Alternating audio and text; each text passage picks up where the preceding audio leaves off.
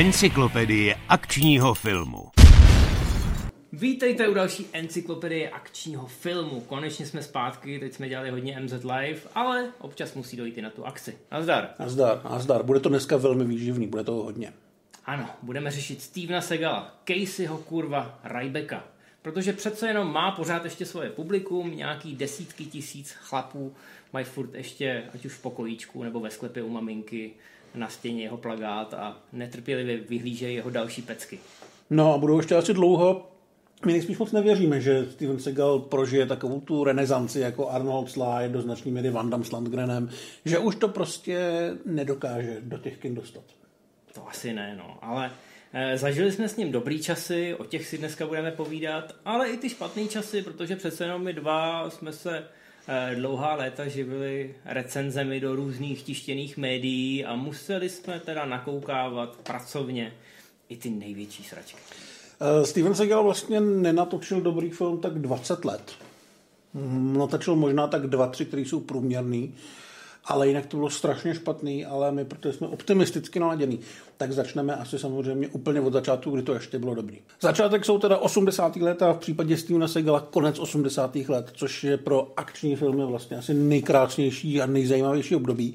Schwarzenegger, Stallone jsou na vrcholu, Van Damme pomalinku o sobě začíná dávat někde vědět, a Chuck Norris ještě není všem pro srandu, ale bojový umění a tyhle ty věci v Hollywoodu jsou pořád ještě velká exotika. Nikdo to moc neumí.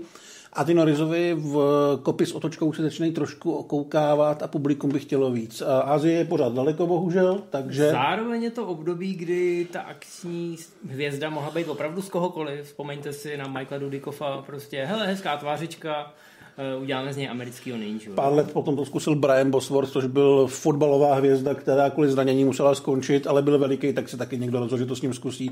Opravdu stačilo mít aspoň trošku charisma a vypadat trošku drsně a někdo vám šanci dal. Tak, Steven Seagal ten k tomu přišel trošku jako slepej k houslím, ale než se dostaneme zpátky do těch 80. eh, a možná i nakonec 70. aby jsme vůbec vysvětlili, kde se Segal ten svůj eh, exotický bojový styl naučil, tak vás musíme upozornit, že dneska sice strávíme hodinku s tímhletím sympatiákem, ale nebude to vždycky, nebudeme vždycky hodný, jo. Já myslím, že ty lidi, kteří na to chtějí koukat a kteří jsou eh, z té skupiny, kterou jsem na začátku trošku, eh, jsem si z ní udělal legraci, to znamená ty, co opravdu ještě pořád vyhlížejí ty filmy, které neustále eh, Steven Seagal chrlí, eh, tak možná spokojení nebudou, protože já tady mám, eh, já tady mám prostě, máme tady pět eh, papírů a mám pocit, že skoro na každém je hodně těch temných stránek eh, z mistrova života. Ale já myslím, že to je fér. Když se podíváme na ČSFD, na jeho celou filmografii, tak tam je těch filmů opravdu desítky, ale ty, který za něco stojí, tak jich první třeba sedm, osm. Jo? Takže se dělal pořád, že je ze svý starý slávy a jak už jsem říkal, 20 let nás vlastně trápí, takže my na ně nebudeme hodný. On se to nezaslouží. No, my budeme řešit, eh, co se týče filmů, tak hlavně ty jeho dobrý filmy, těch pět, šest prvních filmů. Nebudeme lhát, nebudeme tvrdit, ty špatný jsme viděli všechny, to podle mě není v lidských silách. A viděli jsme jich víc než je zdrávo. Mm-hmm. Každopádně těch prvních pět, šest filmů, který sem se dostali až na začátku těch devadesátek, tak si myslím, že ovlivnilo celou jednu generaci. Steven přines eh, eh, do té filmografie nejen takový ten machismus, takový ty nadživotní charaktery, kterých se nikdo nemůže skoro ani dotknout, jaký to jsou supermani, ale hlavně přišel s tím Aikidem, což samozřejmě byl úplně jiný styl a úplně jiná dynamika eh, těch bojových scén. Zatímco v jiných akčních scénách eh, vládnul hlavně kickbox nebo karate. A trošku jsme si tam dělali srandu z toho, že na toho hrdinu ty lidi po jednom nabíhají a on na ně čeká. No tak u Aikida to bylo přirození, že na ně čekal, protože využíval tu jejich rychlost. Eh, To, že se na něj vždycky bezhlavě rozběhli a on je tam sesekal na hromadu víceméně defenzivníma chvatama. A musíme připustit, že Steven Seagal věděl moc dobře, co dělá. Za chvilku se k tomu dostaneme. Eh, Na druhou stranu, jak bychom to řekli? Byl to kretén. Od jak živa to byl kretén, takhle to řekneme. Byl to od jak živa kreten. Musíme tady oddělit tu filmovou postavu, to, co vy vidíte na tom stříbrném plátně, ten idol, ke kterému vzhlížíte a potom všecko, co se dělo, když eh, se ty kamery vypnuly a to nebylo nic hezkého. Problém je, že my to zvládneme oddělit celkem bez problémů. Segal to už tak od třetího filmu oddělit nedokázal a nedovede to do teďka. Takže dneska uslyšíte spoustu naprosto absurdních historek, který se k Segalovi vážou. A mně vlastně zpětně připadá docela šokující, že všechny ty vtipy o Chucku Norrisovi nejsou o Stevenu Segalovi, protože tam by jako seděli, seděli mnohem víc. No jo, a možná by ho to ještě víc poličtilo a pak by si to musel to je pravda. vysvětlovat mnohem větší armádě fanoušků. A kdybych měl začít, tak Steven Segal už v podstatě od 80. let utratil spoustu peněz za mimosoudní vyrovnání. V době, kdy ještě mýtu nebylo hashtag, tak eh, on měl na, na krku spoustu obvinění ze sexuálního harašení, občas dokonce ze sexuálního násilí. On většinu těch vztahů, který ne, ne, neprobíhaly tak, jak ty představoval, řešil tím, že tu ženu zbyl, takže to byl sympatický člověk. Většinou se to nedostalo eh, na světlo světa, protože nebyl internet a nikdo to neřešil eh, zpětně potom, když už internet byl. Ale Steven Seagal neobtěžoval jenom hezký herečky, který zrovna hráli nebo chtěli hrát v jeho filmech. Obtěžoval i kluky, naštěstí ne sexuálně. Ale kaskadéři na jeho placech to neměli snadný. On ne, že by nerespektoval kaskadéry, ale myslel si, že je mnohem lepší než oni a většinou to říkal nahlas a dávali to trošku sežrat, že jsou tam v podstatě zbyteční. A v téhle, z téhle strany uh, filmové branže existuje taky celá řada vypečených historiek. Já si řeknu tu nejlepší na začátek. Přesně. Já jenom zmíním, že jeden čas, někdy na začátku 90. existoval takový pakt, takový otevřený dopis Stevenu Segalovi, který podepsalo 12 lidí, uh, říkalo se jim tucet špinavců a byli to kaskadéři, hvězdy bojových umění, hvězdy bojových sportů Eh, poté, co Steven Segal začal rozhlašovat, že on je teda nejlepší na světě a že díky zenovému tréninku a sedmýmu, osmýmu X týmu eh, Danu v Aikidu, takže by dokázal porazit opravdu kohokoliv na světě, eh, tak tyhle lidi řekli, že jestli se náhodou někdy poštěstím, že by je Steven Segal vyzval na nějaký souboj, takže by ho klidně před kamerama nebo za účasti nějakých svědků se skládali na hromadu a hrozně by si to užili. Jo? Takže Spíš naopak vyzvali jeho, samozřejmě k žádnému takovému souboji nedošlo, ale přece jenom je tady jedna historka, u který byli svědkové. K té historce se vlastně váže účast pána, který se jmenoval Jean Label, který byl jednu dobu kaskadér, měl i pár menších rolí, ale hlavně to byl profík přes bojové sporty.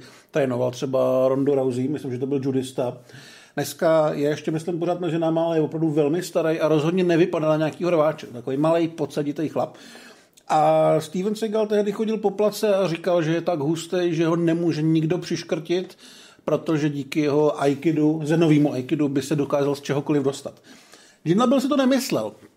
A Label ho přiškrtil, Steven Seagal omdlel a pak se posral. A do dneška tvrdí, to samozřejmě není pravda, ale Gene Label a dalších asi 30 svědků tvrdí, že to pravda je. Takže asi takhle to s tím Segalem bylo. No, Stevenovi doslova povolili svěrače, takže to asi nebyla žádná hezká scéna. Já si myslím, že to bylo zábavný, když se to dělo. Jakože... Jo, já, já bych to hrozně chtěl vidět. Jenom připomenu, že Gene LeBell eh, byl jeden z lidí, který inspirovali postavu Breda Pitta v Tarantinově tenkrát v Hollywoodu. A, takže ta scéna, kdy eh, Brad Pitt eh, si dělá srandu z Bruselí, tak je v podstatě taková variace a já si myslím, že doufám, že někdy v budoucnu někdo v tomhle stylu by mohl natočit tuhle tu konfrontaci Gina a Stevena a to fakt bych Já doufám, i s tím finále myslíš. No, asi, možná bych to střihnul, to by možná muselo být necenzurovaný, ale jako jo, rád, rád bych to viděl. Tak to byla jedna z těch historiků Segalovi, kterých se ale vážou k začátku jeho kariéry. Těch historik je pak mnohem víc, mě asi budeme sypat průběžně. Přesně tak. Vrátíme se teď úplně na začátek, opravdu do doby, kdy byl Steven Segal v podstatě ještě teenager eh, a v rodném Michiganu ve městečku Lansing eh, tak nějak oťukával ty bojové umění a potkal tam eh, nějakého starého Japonce, takového toho dědečka Hříbečka a ten mu řekl, hele, jestli se chceš ty bojové umění naučit pořádně, jestli to chceš brát vážně, tak se musíš vypravit do Japonska ke zdroji. No a Segal to řekl doma a asi se ho tam chtěli taky zbavit, tak ho poslali na dva roky do Japonska. Aby se tam naučil nejen bojový umění, ale i místní etiketu a přičichnul trošku k té cizokrajní kultuře. No a na Segala to mělo velký vliv.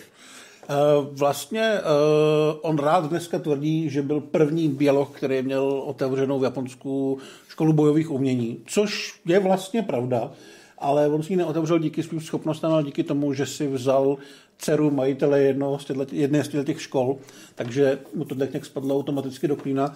Ale v Japonsku se něco naučil, naučil se toho docela dost. Byl tam v podstatě trošku, já nechci říct úplně závězdu z takového exota. Prostě mezi těma malýma Japoncema najednou byl, obrovský, no. byl obrovský bílej chlap, který tam dělal jejich bojový umění a oni částečně z toho měli srandu, částečně vlastně z toho měli radost a byli na to hrdí. A Segal se tehdy docela snažil, takže když se po letech vrátil do Ameriky a ještě měl tu historku s tím, že on má tu, boj, tu bojovou školu v tom Japonsku, tak se začal otvírat vlastní školy. No, ještě přidával pár dalších historek, že se v Japonsku zaplet do války Jakuzy. Přesně a, tak, Jakuza a ruský gengy, myslím. Že musel odjet předčasně a že teď teda jako všechny ty svoje zkušenosti předá. Ještě, ten... ještě, ještě říkával, že dělal pro CIA po, na misích, o kterých nemůže moc mluvit. No, to, to, to, to dělal až, až když byl v Hollywoodu. On nejdřív se vrátil klasicky zpátky do toho Michiganu, tam si otevřel nějakou malou školu, takový studio. Zjistil, že teda jako nějaký lidi chodí, ale že v podstatě jako v Michiganu nikdo neví, co toto Aikido je, že a že většinou, když to někomu ukážete, tak mu zlámete tolik, eh, tolik kostí v těle, že to bude chvilku trvat, než se vrátí zpátky a bude se to chtít taky naučit. To byla paradoxně výhoda i nevýhoda toho bojového umění proti filmaře. Je praktický a je drsný, ale vlastně není hezký. To, co on tam dělá, nejsou ty pěkné otočky a roznožky, co dělá Van Damme, což z těch akčních scén dělá na jednu stranu jako zajímavou věc, ale na druhou to prostě není atraktivní, myslím si pro No, ale pro mě to je atraktivní, protože mám pocit, že lidi že to trochu předběhlo svoji dobu. Jak... Lidi v tom vidějí, že je to použitelný bojový umění a že je to něco, co by se třeba chtěli naučit a co je efektivní mm. v tom street fightu. A dneska to vidíš ve filmech, jo. A vždycky, když vidíš nějaký filmy z vojenského prostředí, tak do těchto sedí mnohem víc než ty kung fu otočky a krvavý sport. Určitě, ale jako ty kung fu otočky z krvavého sportu jsou prostě na první dobrou víc cool a když ti je deset, tak chceš být víc Vandam než ten Segal. A vypadá to hezky, ale kdybych byl v plný hospodě, tak ten helikopter k toho Vandama neudělám. No jasně, jasně. Protože bych druhou chtěl. Ale o tom, uvažuji, o tom uvažuješ teďka, když už prostě... No to jo, ale myslím si, že už tenkrát uh, měli u těch Segalovek uh, ty akční scény početný publikum, kdy si to lidi říkali, hele, tak to jako, ten mu dal, ten on tam sesekal. Jako určitě to bylo něco nového, co do té doby, co do té doby v Hollywoodu nebylo. No, ale to Aikido se samozřejmě v tom Michiganu jako složitě prodával, takže Steven Segal potom ještě po několika návštěvách Japonska uh, se teda kousnul, hecnul a odjel do Hollywoodu přímo do Kalifornie a tady si otevřel Eh, tady si otevřel další školu a tentokrát už na to šel chytře, protože byl u zdroje, tak se snažil to Aikido nebo prostě ty, ty svoje historky prodat eh, různě po Hollywoodu a přičichnul k nějaký té práci.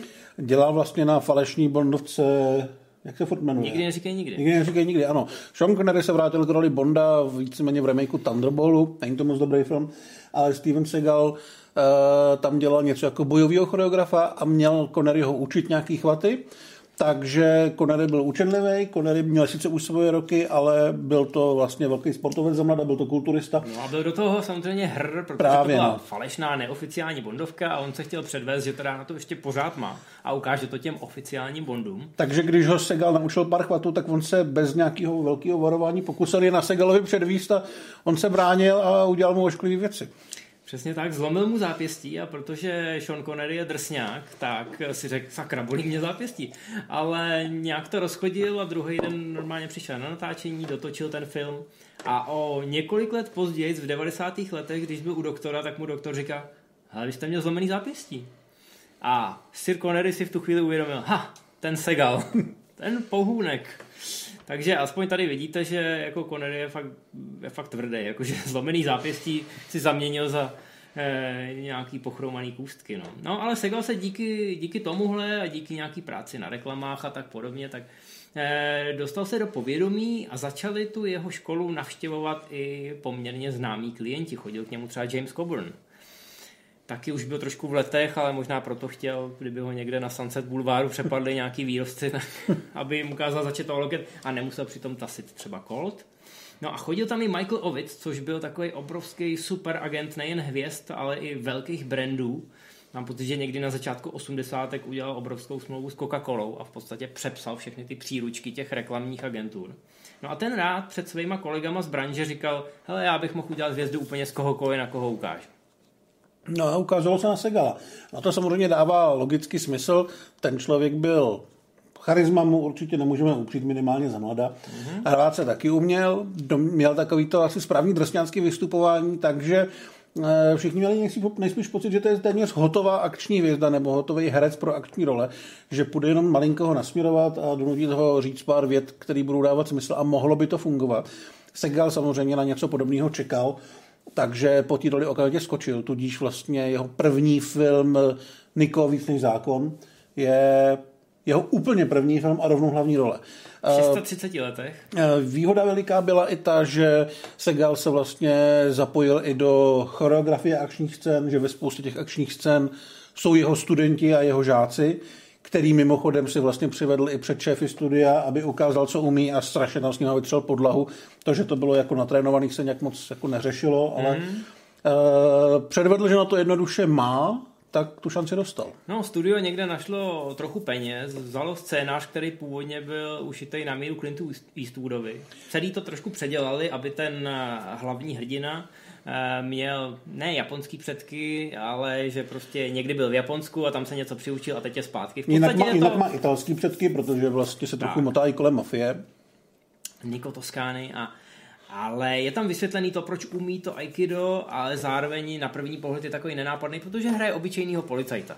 Tady ještě si Segal zas tak moc nevyskakoval, ale líbilo se mu asi, že dostal, že dostal scénář po Eastwoodovi. Mm. Možná, že jako v těch jeho prvních filmech tam i v té personě trošku vidíte, že on je takový ten kliďas, mluví relativně tiše, je takový nenápadný, ale ve chvíli, kdy vidí nějaký to bezpráví, tak jak kdybyste na něm přepnuli tlačítko vzadu a on začne lámat ty pracky jak králíček Duracell. Niko se původně měl odehrávat v San Francisku, takže to trošku smrdí takovou nějakou jakoby uh, snahou z toho filmu ještě pro výstvu udělat dalšího drsného Harryho.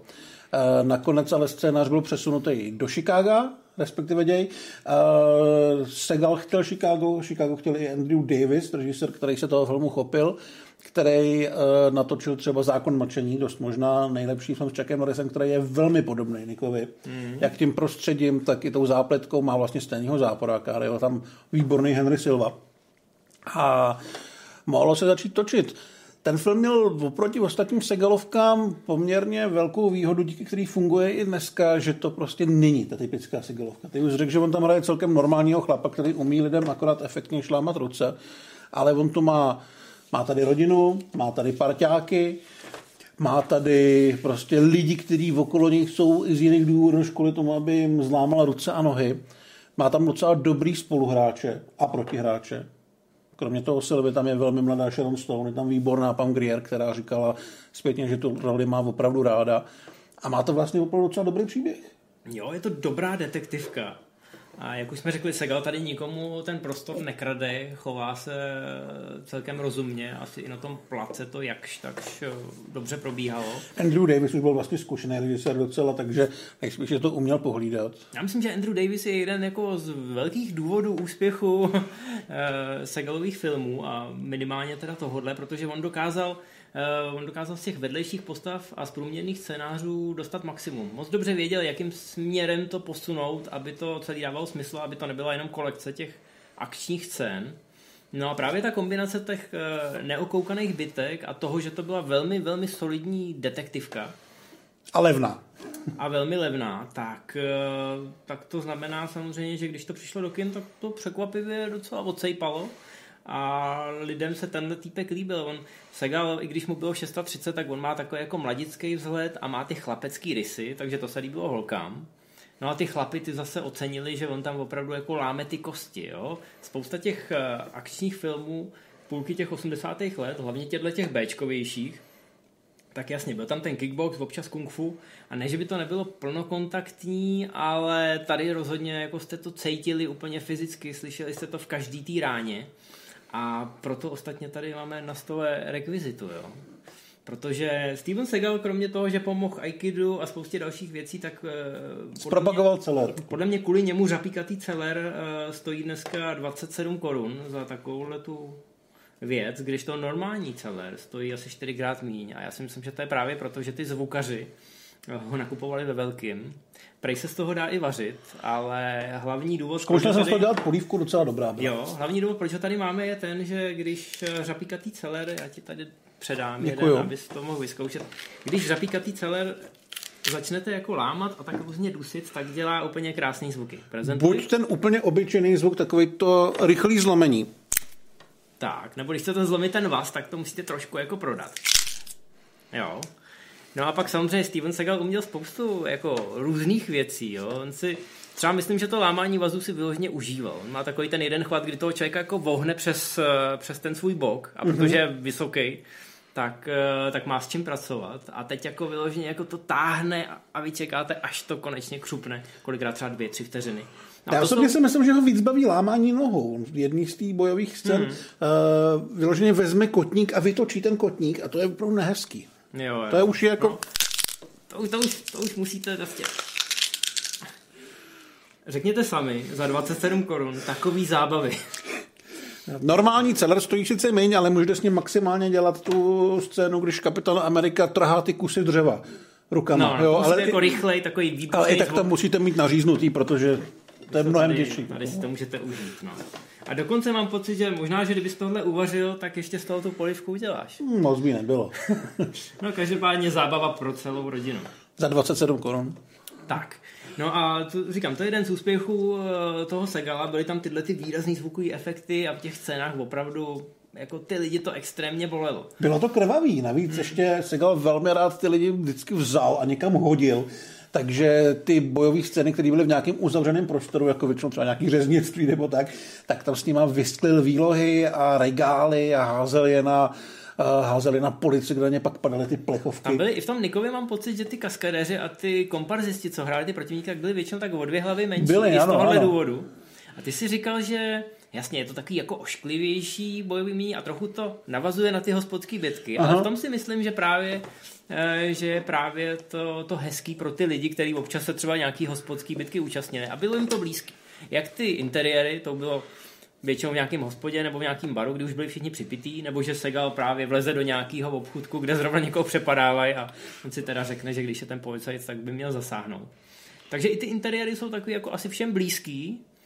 No a... Rozhodně je podle mě lidem blížší řeznictví ze Segala než kumité z krvavého sportu. No a hlavně tyhle lidi si to zasloužili. Tam, mm. jako už v tom Nikovi, tím, tím, jak je to ta kriminálka a ty lokace jsou takový jako špinavý, takový autentický, ale ještě ty, ty, ty vedlejší, vedlejší postavy, tak jsou jako hrozný takový grázlíci, jo? takový ty krysí ksichty, kterým to vyloženě přejete. V teplákovkách. Přesně tak, no. Takže Michael Ovicovi se to povedlo, nevím, jestli se nějak vsadil, ale ze Segala teda tu hvězdu udělal. Samozřejmě k té pozici opravdu si to chvilku trvalo, protože No. Niko uspěl a i když se začalo hnedka pracovat na dalších filmech, tak se na ně čekalo dva roky, než se vůbec dostali do kin. Ale to už eh, vstupovali do kin s tím, že to je nový film toho drsňáka, který natočil Niko.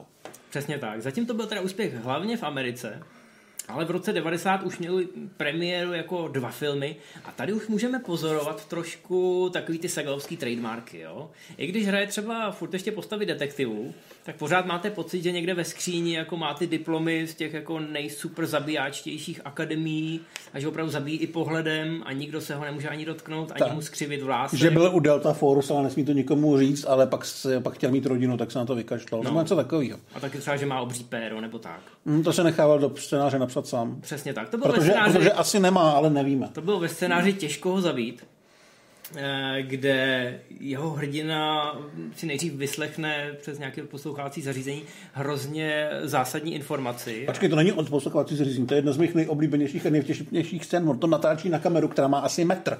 Má gigantickou kameru na rameni a schovává se mezi popelnicema a snaží se natočit schůzku skorumpovaného senátora se skorumpovanýma policajtama a mafií. A opravdu má na, na rameni takovou gigantickou krávu. Taková kamerová snajperka. Vypa, vypadá to jak ten raketomec z komanda. No, každopádně hned potom upadne do komatu, ve kterém je asi sedm let. A je tam scéna, kdy ty sestřičky, který ho ošetřují, a jedna ze sestřiček je Kelly LeBrock, jeho budoucí nebo dokonce stávající manželka. Takže ta ten komentář mohla teda učinit, ale původně ve scénáři nebyl.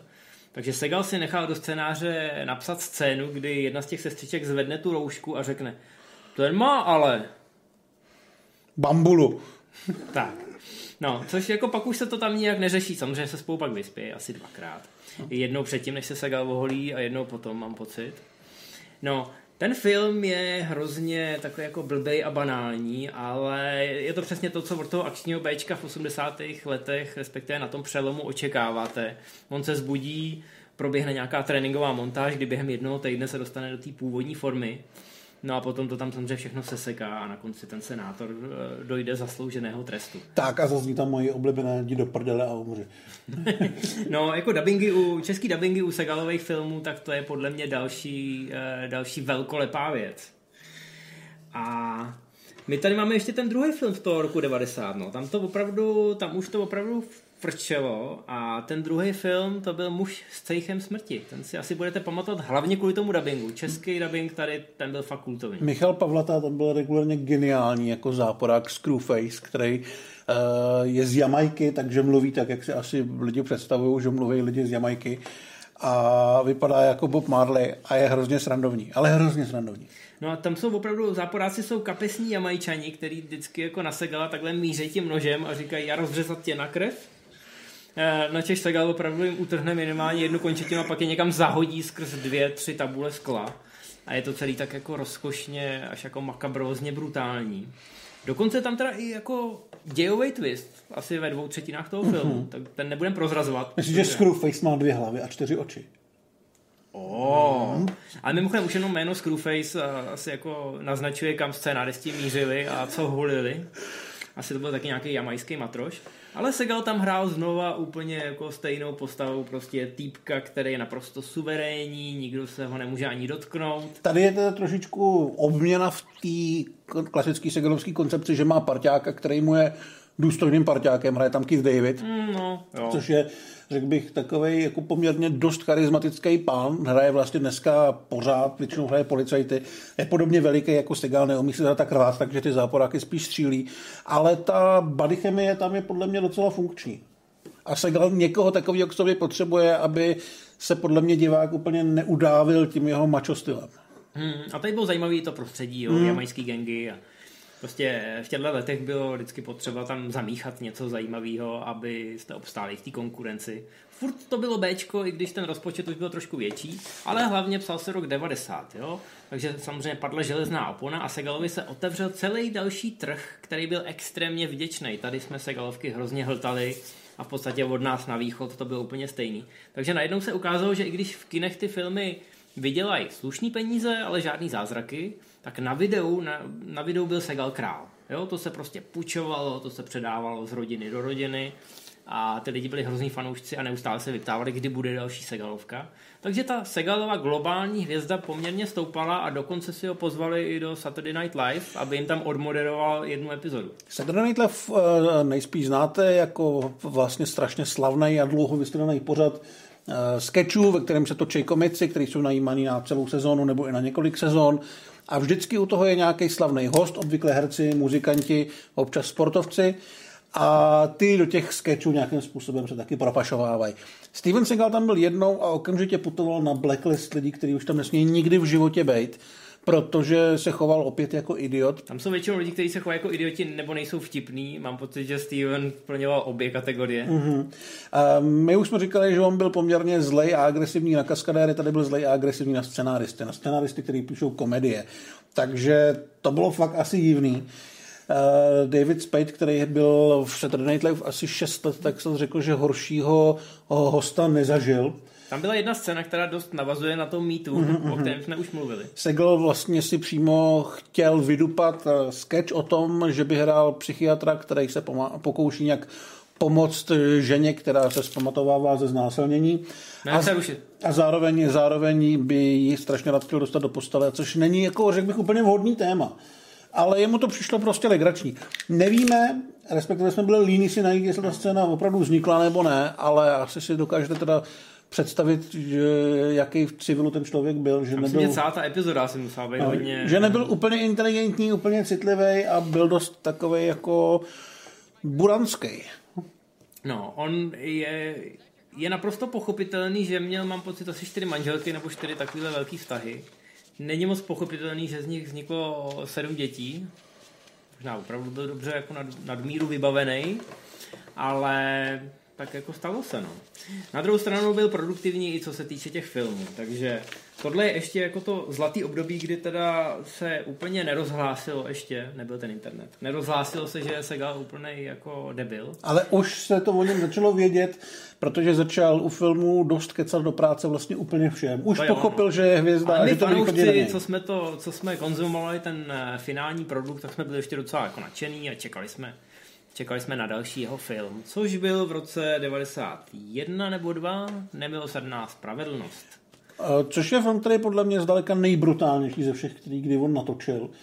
Uh, ustřeluje se tam brokovnicí, noha v kotníku a podobné věci a mělo to být ještě mnohem drsnější, ale uh, NC17 rating samozřejmě automaticky znamenal víceméně komerční průšvih, že to nebude moc být uvedený ve velký nějaký distribuci, takže se stříhalo a zkracovalo se. Zkracovala se hlavně závěrečná bitka, ve které Steven Seagal se rve s Williamem Forsythem, který vlastně vůbec nic neumí, je trochu tlustý a je strašně nafetovaný, takže je hrozně agresivní. A Steven Seagal s ním doopravdy vyčistí celou kuchyni a na konci mu zabodne do hlavy otvírák na víno. Ta scéna měla být ještě, te- ještě krutější, ještě krvavější a já si to nebudu moc představit, ale chtěl bych to vidět. Je, je, je to fantastický, vypadá to trošku jako takový erkový Jackie Chan, protože Forsyth se vždycky na Segala rozeběhne úplně bezhlavě s něčím v ruce, ať už to pánvička, nůž, eh, nebo ta vývrtka a Segal mu to sebere, někam ho zahodí a pak proti němu použije tuhle tu zbraň, nebo po něm prostě předtím něco hází. A je Forsyth to- se u toho maniakálně směje. Forsyth vypadá, jako kdyby vůbec necítil bolest a neustále krvácí z dalších a dalších míst, až teda to nakonec vzdá. Ale ta scéna má opravdu snad čtvrt hodiny. Když to poprvé viděli v MPAA, tak tomu okamžitě napařili NC17 a řekli, že teda tohle ne, to by jako se mohl někdo inspirovat. No, jako čtvrt hodiny ho tam nemládí, až čtvrt hodiny čistí ten barák. No, ale jako kuchyňský, kuchyňský náčiní je volně k dostání a některý lidi by se mohli inspirovat. Takže nakonec to bylo nějak přestříhaný, ale už jako i ta verze, která se dostala uh, do toho sestřihu, tak je hodně brutální. Takže opravdu ten původ to asi muselo být, uh, to muselo být extrémně masakrální. Ale tohle byly čistě pragmatický důvody k tomu stříhání, hmm. pak tam byly ještě Segalovský důvody. Segalovi nějak došlo, že Forsyth na něj možná nemá fyzicky, ale herecky je o pár úrovní vejš než on. On no, nikdy nebyl velká hvězda, ale myslím si, že to byl vždycky docela dobrý herec. A Segal z toho byl nervózní, že ho zastíní a to si nemohl dovolit, takže si vydupal, že eh, spoustu jeho scén zkrátěj nebo úplně vyndaj. Je to trošku škoda, protože on v tom filmu je opravdu sympaticky zlej, děsivý a šílený. Mm-hmm. A asi by si ten prostor dokázal docela užít. No, opět zasahl Segalovo ego, on už tentokrát měl moc, protože ty předchozí jeho filmy byly komerční úspěchy, producenti viděli, že na tom videu on vydělá ještě mnohem víc peněz. Tohle vlastně už točil člověk, který byl i docela slavný. To točil tuším John Irvin, který dělal hmm. kriminál se Stallonem a ještě nějaký starší věci ze 70. let, který, na který hodně odkazuje Tarantino. Už to nebylo tak, už to vznikalo s tím, že by to mohlo být jako i úspěšnější a větší.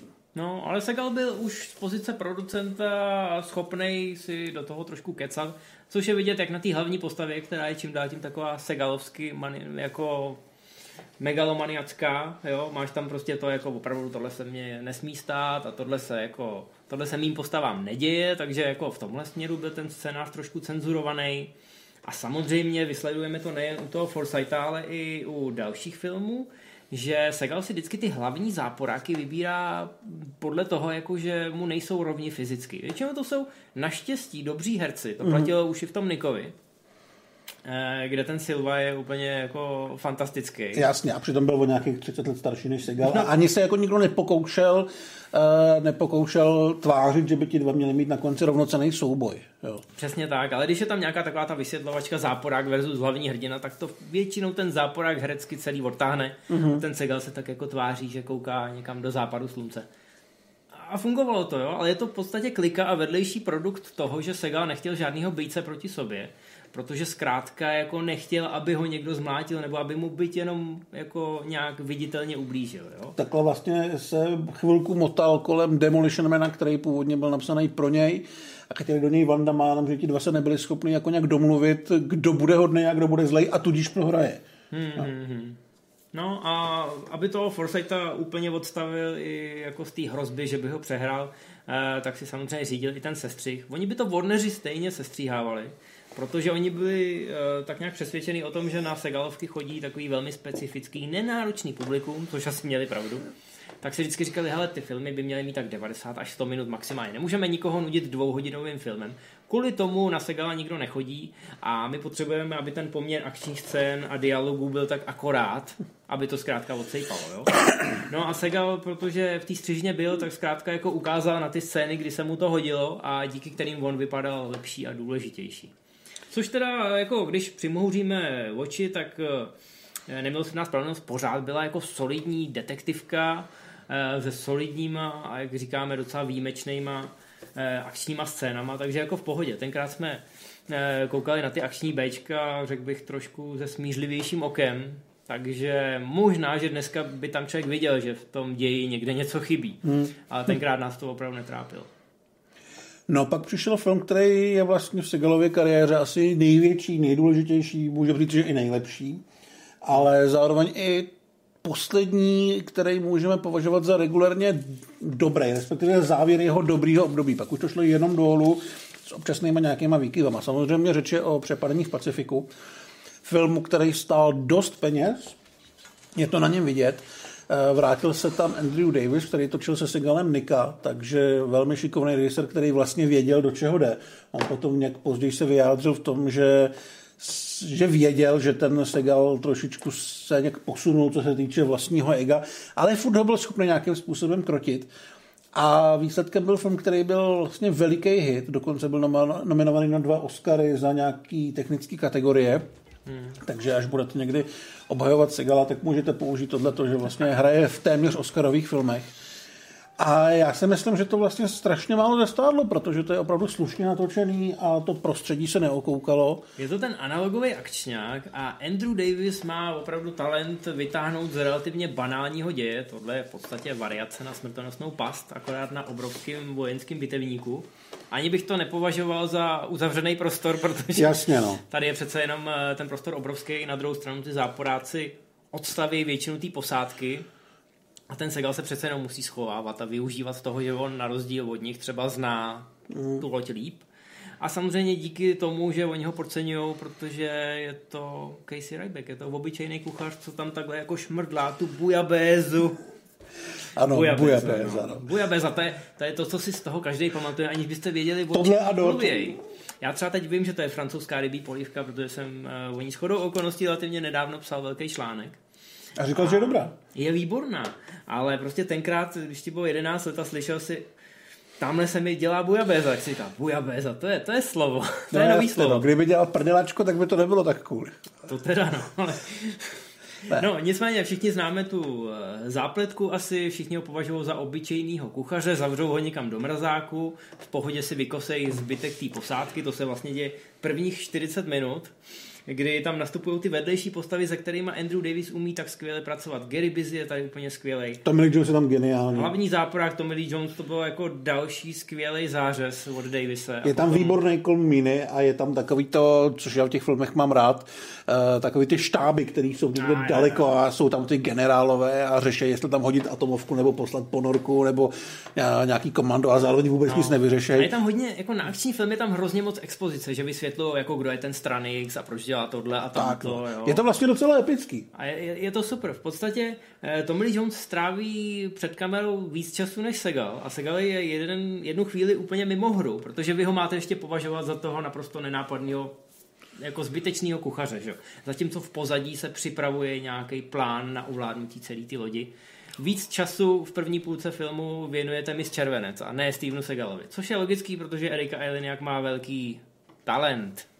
A pak vyskočí, Oba dva. pak vyskočí z dortu, což je podle mě nejpauzovanější a nejpřetáčenější scéna 90. let.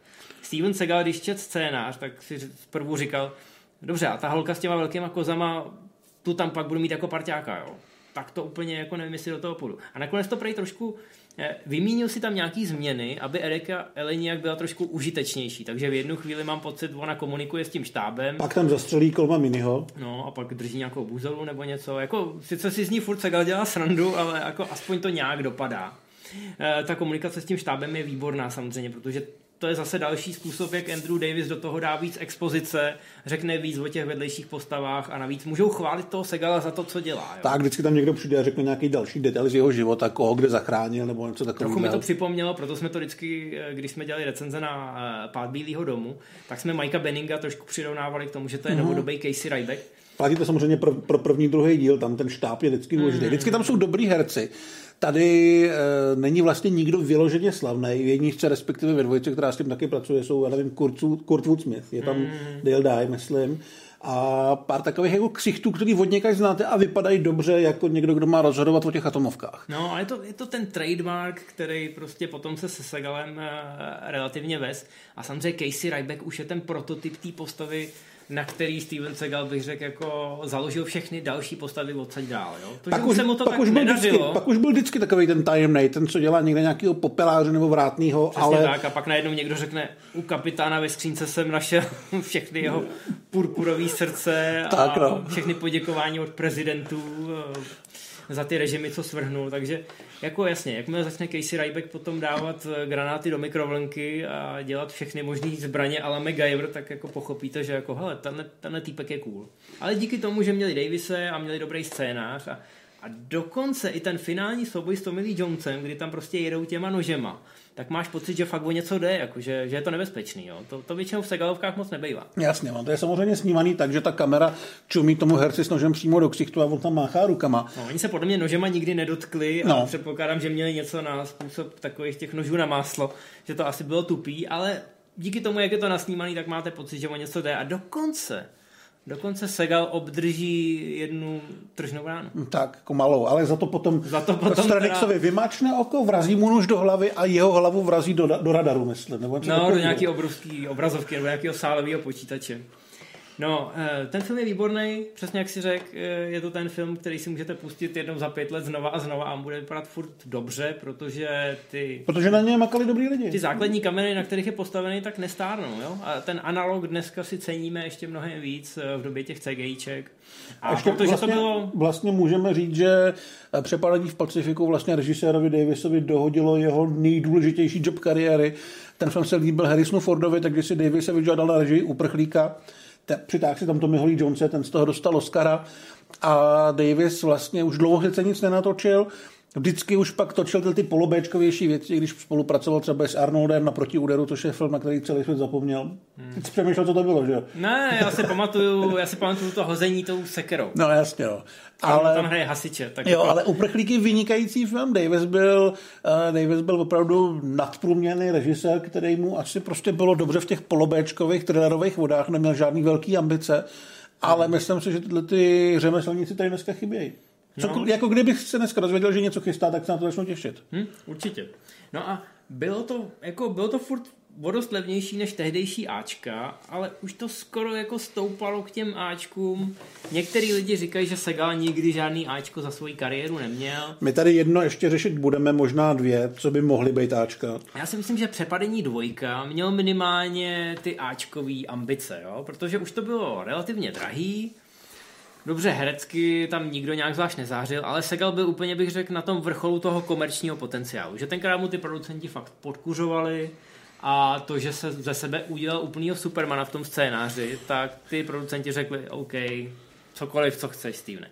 A ten film je tak přepálený, až je to pro mě taková guilty pleasure, protože i ty hlášky, co tam mají ty vedlejší postavy, jako na toho Segala samotného, mm-hmm tak ty, ty jsou neuvěřitelný. Hlavní záporák ten vyložně říká jako ty Casey, ty jsi, ty jsi ďábel. Když tam skáče s tím jeepem uh, vedle toho vlaku, vlak, ano, aby se dostal zpátky do toho vlaku, tak ten záporák jenom si říká Casey, kurva, Rajbek. A jako úplně obdivně, jo.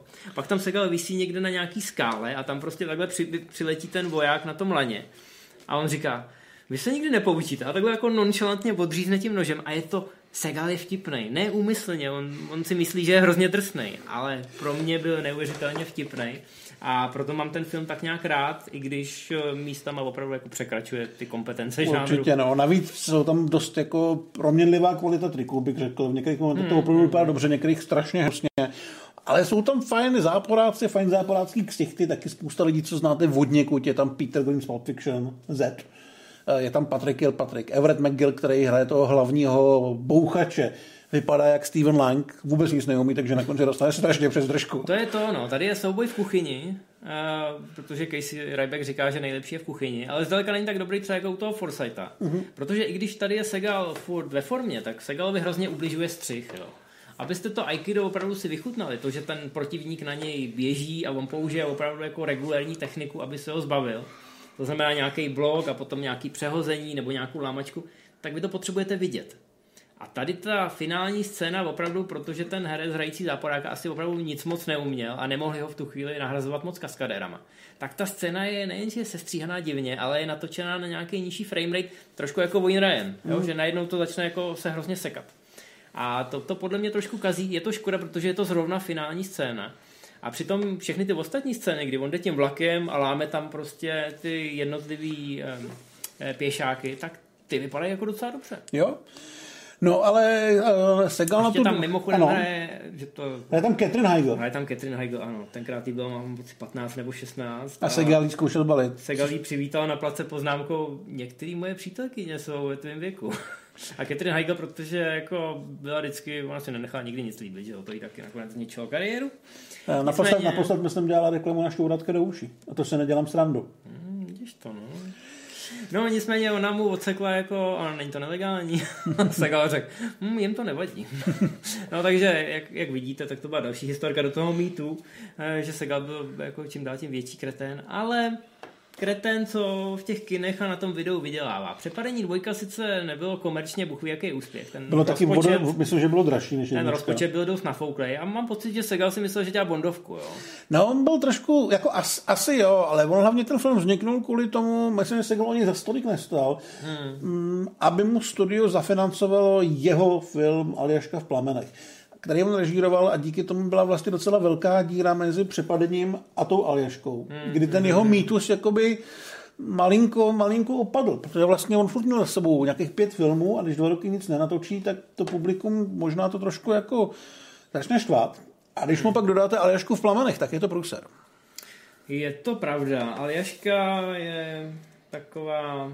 Aljaška je ten film, který se Steven Seagal natočil v době, kdy si myslel, že mu patří svět a kdy si to mysleli i v tom Hollywoodu. Takže si opravdu mohl dělat, co chtěl.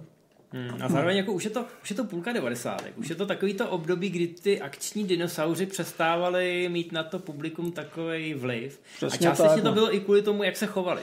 Že vlastně byli takový jako jednorozměrný, černobílý a zrovna do toho přijde film, kde se gala nikdo nehlídal.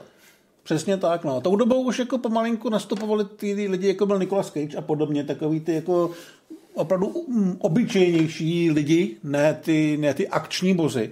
A Segal se tady fakt mohl dělat, co chtěl, dostal hodně peněz, takže do hlavního záporáka obsadil Michaela Kaina, původně chtěl Alana Rickmana. Michael Caine s uh, evidentně nalakovanými vlasy. A obrovskou texaskou přeskou. A jako, co se týče kostýmu, tak tenhle film bychom mohli řešit hodně dlouho. Tak no, ale Segal hlavně do toho nešel jako akční hvězda, která točí akční film, ale jako člověk, který byl uh, Eh, zasažen eh, strachem o budoucnost naší planety a zen buddhisticky vyzenovaný a začal prostě nejenom mlátit ty lidi, ale i kázat. A toto jeho publikum fakt jako na to nebylo podle mě vůbec vydavý. Mm-hmm. Jo. Závěrečná scéna, kdy on už jako odpálí tu ropnou plošinu a zachrání Aljašku a všechny medvědy, tak hnedka po ní je monolog o tom, že máme být jako víc eco-friendly, který měl v originále 9 minut. Jo. Takže si představte, že Segal hodí Michaela Kejna do té ropy hodí Johna C. McGillyho na, vrtul, na vrtulník na jeho rotor a rozseká ho na kusy a pak 9 minut mluví o tom, že Aljaška je křehký ekosystém a měli bychom být opatrný. Ten člověk to neměl v hlavě úplně v pořádku v té době. No, jako já si nemyslím, že kecal, ale oslovoval publikum, který na to vážně nebylo zvědavý. A je to mrzutost. Eh, navíc kvůli těm výbuchům a relativně velkorysým akčním scénám a vlastně i tomu castingu, mm. ten film nebyl levný. Nebyl, no. A v kinech teda zaslouženě propadnul a prostě Segal přišel v úplně ten nejhorší možný čas eh, s tímhletím konceptem a v podstatě to jeho kariéře na chvilku zlomilo vás? Přesně tak, ale na druhou stranu, když se na to dneska podíváme... A když říkám teda zlomilo vás kariéře, ano. počkej. V podstatě to jeho kariéře zlomilo vás? To nebylo nic moc, mm. Tak ještě jedno. Podle mě bys to měl dál od toho. Božčo. No ne, ne u sebe, ale takhle trošku. To, já to řeknu. No. V podstatě to jeho kariéře zlomilo vás Vidíš, Výborně. Musíš mít tu mezeru. Jo, nejsem odborník, no. Už je to nějak několik let, co jsme to trénovali v dojo. Ale e, Zase, když se na to Lešku v plamenech podíváme, tak je minimálně zajímavá v tom, že tady podle mě Segal dostal e, úplně na, na 100% ten svůj charakter toho mýtického válečníka. E, v přepadení v Pacifiku se o něm říká, že vlastně byl u Navy Seals a takovéhle věci. Tady trénuje speciální jednotky CIA, takže tady trénuje ty lidi, kteří byli v přepadení v Pacifiku. Tady je opravdu akční bůh a takže se asi může dovolit nosit takový to hrozně hnusný sako s těma třásněma, který, který vypadá jak z Vinetu. A... Je to ten správný čas, kdy bych měl říct, že pro CIA nikdy nedělal a všechno se to vymyslel? No, tak asi to trošku jako čekáme, ano, ale Segal to tvrdil, že dělal pro CIA, pravděpodobně nedělal pro CIA, ale ve filmech dělal všechno pro to, aby to vypadalo, že dělal pro CIA. Ale je tady asi minutový monolog Early Ermyho, což je ten uh, hrozně nasraný seržant z olověný vesty. Člověk, který dokázal 15 minut někomu nadávat, aniž by se opakoval který opravdu mluví o tom Sigalovi, co všechno umí a má tam nějaký, to, nějaký ty, ten monolog o tom, že ho můžete vysadit na Antarktidě a za dva dny se probudí, nebo za dva dny ho najdete na pláži v Mexiku, kde usrkává koktejl. Tak, no. A... Přesně takový ty, přesně to, to už jako je na úrovni toho norisovského vtipu, tak přesně to jako, tak, že no. dávám facku a až se k němu vrátíte z druhé strany, tak budete mít v jedné ruce banán a prdel od sněhu. Jo, jako zní to, jak zní to, jak z Leslieho Nilsna. No.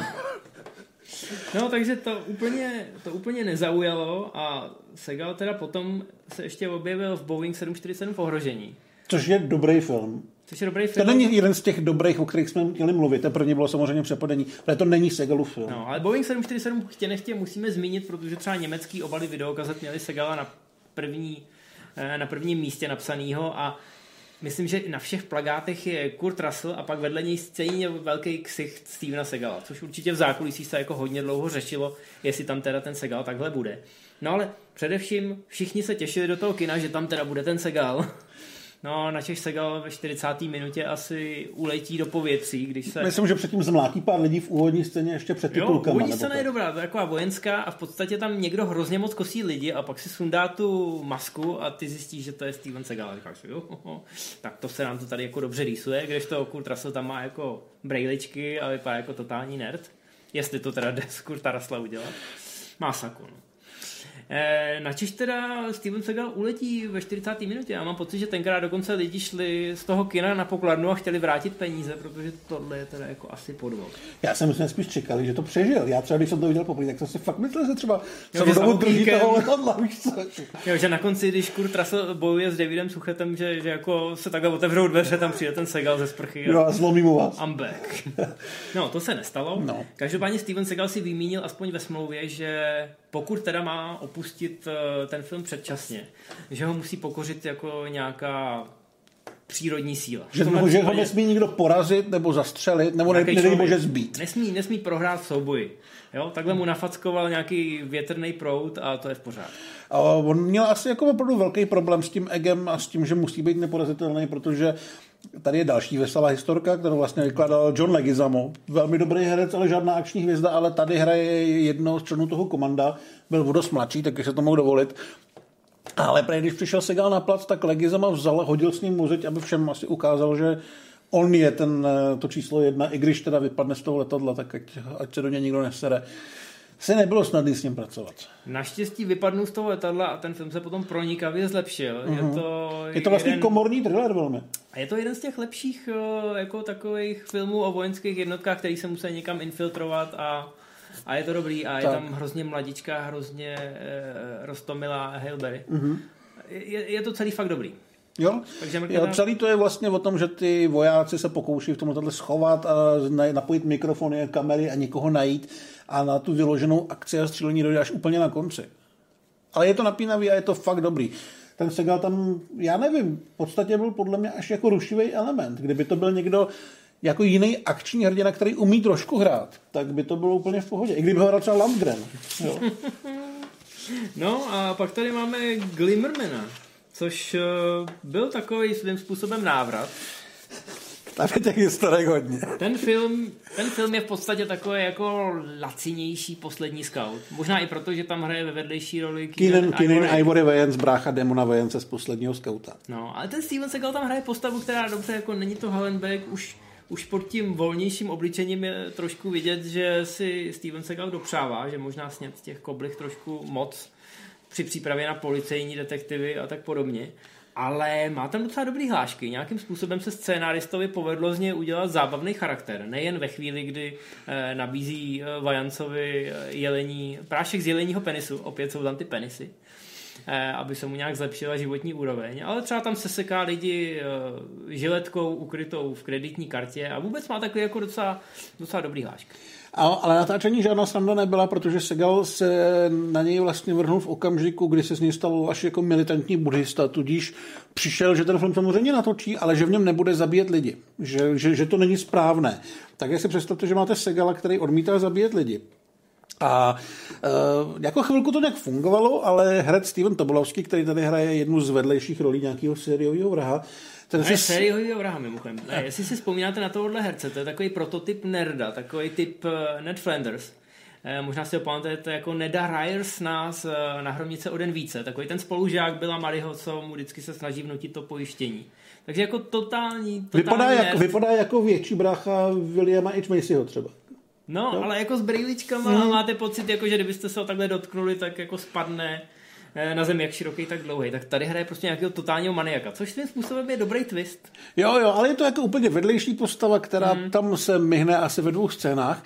A Segal ho v té jedné scéně zastřelí. Trefí ho do srdce a samozřejmě pro je hodně zlej, tak to se celé vybouchne a on je tam úplně na kaši. Jenomže Segal se pak rozmyslel právě s tím zabíjením lidí. A Tobolovsky se musel vrátit na plac a musel to vymyslet, že to jako přežil. Takže on to vykládal jako naprosto absurdní věc, že, tam, že mu tam vybuchne vlastně půlka hrudi a on pak leží na zemi a křičí na něj, zabij mě, zabij mě ty svině. Oni dotočili záběr jakoby ze země, z pohledu toho Topolovského, jak kouká z podhledu úplného na toho Segala a Tobolovsky mu řekli, ať dodabuje asi dvě nebo tři repliky, aby to vypadalo, že se z toho třeba jako vylíže. No, no pak samozřejmě se povedlo Segala přesvědčit, že to úplně jako nepůjde, takže nakonec je zastřelený, je zůstane zastřeleným. Hmm. Ale já jsem dneska s chodou okolností koukal na klipy z Limmermana, abych se podíval na nějaký bitky, konkrétně na to, kde podřezával lidi kreditní kartou. A to je vlastně scéna, kdy on s vojencem někam přijde, ale je to pas, takže je obklíčí asi sedm lidí. A ta scéna byla, nebo to video bylo česky. A on tam říká, že se neumí prát, takže v originále určitě bylo I can't fight, ale I can't fight jde i jako, že se jako, nemůže se nesmí, prát. Jasně, prát jo, jo, jo. Takže on si to vyloženě nadspal do té role, že se nesmí s někým prát a pak teda podřezal tři lidi na jednou kreditkou, pak no. někoho napích na nějaký, na, na nějaký hrábě, nebo co to bylo. No, no nebo nějaký plot dokonce. Jo, tohle, posledního... nebylo, tohle nebylo finále. Se záporákem tam to bylo s plotem. To vyhodí ze třetího patra a ten přistane na nějakým kovaným plotě. No, no, no. Ale ten mimochodem ho Segala bouchne do nosu a podle mě ho zlomí. Minimálně krvácí z obou nosních Jo, on řekne, teď mi zlomil nos a pak ho právě no, no, něco, něco takového. bacha na to, až budete Segala. Jo, jinak je to teda strašně špatná akční scéna. No, e, ty akční scény jsou tu trošku podělaný tím, že u nich hraje nějaký divný soundtrack a jsou nastříhaný, vypadá to jako hrozně surreálně. Najednou se ten film promění v něco, něco jako dost ošklivého. Mm. To bojové umění tam pořád je, ale je v té změti těch divných střihů a divných zvuků úplně umlácený. Což je škoda. Říkám, je to segalovka, u kterých chválíme dialogy a ty postavy a nikoli v akční scény, což už samozřejmě zavání nějakým průšvihem. Ale furt to byla jako klasická Segalovka, to znamená akční film, který chce být zábavný tou akcí. Jenomže Segal se potom hmm. vracel k té své ekologické agitce a natočil filmy Tajný agent Jack T a Patriot. A Já, to už byl Jack T, tam, tam někomu stavil barák a přitom hrál na kytaru. No a Steven Lang tam przní vlastní sestru a schovává v jeskyních pod městem eh, toxický odpad. Je to strašně špatný. Opravdu to má hrozně málo akce, která je utravná, odehrává se to na nějakým totálním vidlákově, takže tam vlastně nejsou ani jako nějaký ostrý záporáci, to jsou všechno takový nějaký hospodský... No, to nějaký důlní městečka. No, hospodský zevláci. A nikdo tam jako nic neumí, takže Segal tam je fakt úplně neporazitelný a hraje na tu kytaru. A... Už, nebylo, už nebylo moc peněz ani, takže hmm. nebylo moc ambicí. Ten Patriot, ten šel rovnou na video u nás. Tak, no, tam ty akce je ještě míň a Segal tady běhá v poprvé tady podle mě na ten svůj kožený kabát, se kterým pak strávil celý ten 20. století. to je ono. Jo, který už, je, už, je, už jede ty bylinky úplně jako hardcore. Tak, no, tady řeší nějakou militantní půdku, která otráví, otráví spoustu Američanů a on díky indianským nějakým znalostem všechny zachová. Je to strašný. No, jako kdo, kdo byl trošku nekritický, tak už viděl, že ta jeho kariéra, jako, že už to dá hodně z kopce. Pak ještě vlastně vznikl specialista, což je film od Alberta Piuna. No, myslím, že Ford je to Ticker. To jsem, Ticker, ano. To jsem si půjčil tenkrát na video, Já jako, že si udělám hezký večer. No, ono to má dobrý casting. Tam kromě Segala tam je Dennis Hopper. A je to hrozný film. Hrozný. No, je tam Tom Sizemore. Vybuchne a... tam pár věcí, že si říkáš tu chvíli, ale kdo jim dal peníze jako na tohle? A, ale jinak je to... No, Segal tam má malou roli. Segal ale... je vedlejší, ale v podstatě hraje mentora toho Sizemora nebo něco. No, se, já mám pocit, že Size, ne, on hraje, on hraje pyrotechnika a ten zabiják používá mm. bomby a detektiv Sizemore se jo, prostě s ním musí nějak jo, spojit. No, jasně, jasně. A to je úplně jedno. A důležitý je, že to dělá Albert Pium, což je prostě člověk, který dělal Kyborga, a má, potom, má asi tři dobrý filmy. No, nějaký Nemesis, pak... ale prostě on je ten, on je ten ten člověk, u kterého je jistý, že jakmile s ním někdo spojí, eh, spojí svoji kariéru, tak je to konec. To už je opravdu jako Bčkový štimpl. Je to císař sraček.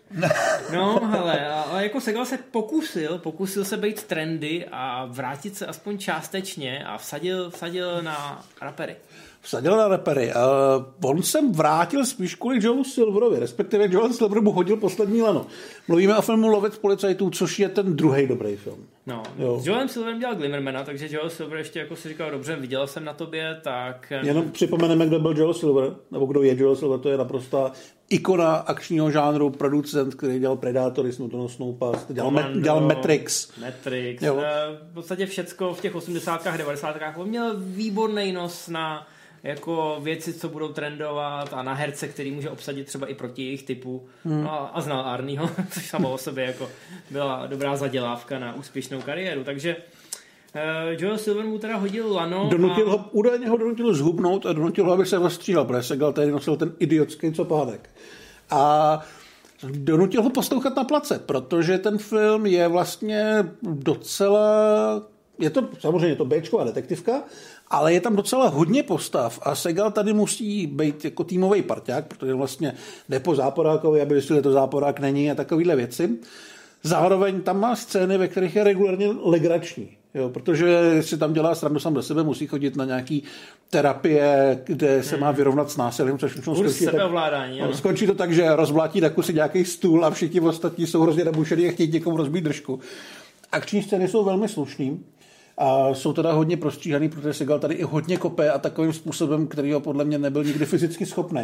Teď si z něj nedělám srandu. Jo? Ne, prostě, pravda, už byl... On tam má věci, kdy se otočí a je na jedné ruce a kopne někoho dvakrát do ksichtu, to prostě nebyl Segal. Ale je vidět, že, dobře. Je, je, vidět, že Bartkovi jako od dob toho Romeo musí zemřít, že jako chytli nějaký kaskadéry a choreografy, který tohle uměli a řekli si, proč jsme to neskombinovali s tím Segalem, bude to dobře vypadat. Oni totiž ty Bartkovy jako filmy, když se na ně podíváte, tak oni mají takový jako velmi podobný vizuál a velmi takovou podobnou akční dynamiku. Tak vlastně... trošku se do toho rve nějaký digitál, který ale není nějak jako podle mě no, úplně otravný. A i v soundtracku je vidět, že tam jsou prostě ty modernější beaty mm. a tak, ale jako fungovalo to, bylo to, bylo to jako v případě toho Sega taková netradiční kombinace zase a trošku ho to omladilo. Tak určitě, už mu to tedy dalo na 50, ale prostě vypadal nejlíp za posledních pět let. Hmm. Dokázal vlastně fungovat právě v nějaký té spolupráci s tím DMXem, který tedy měl hlavní roli.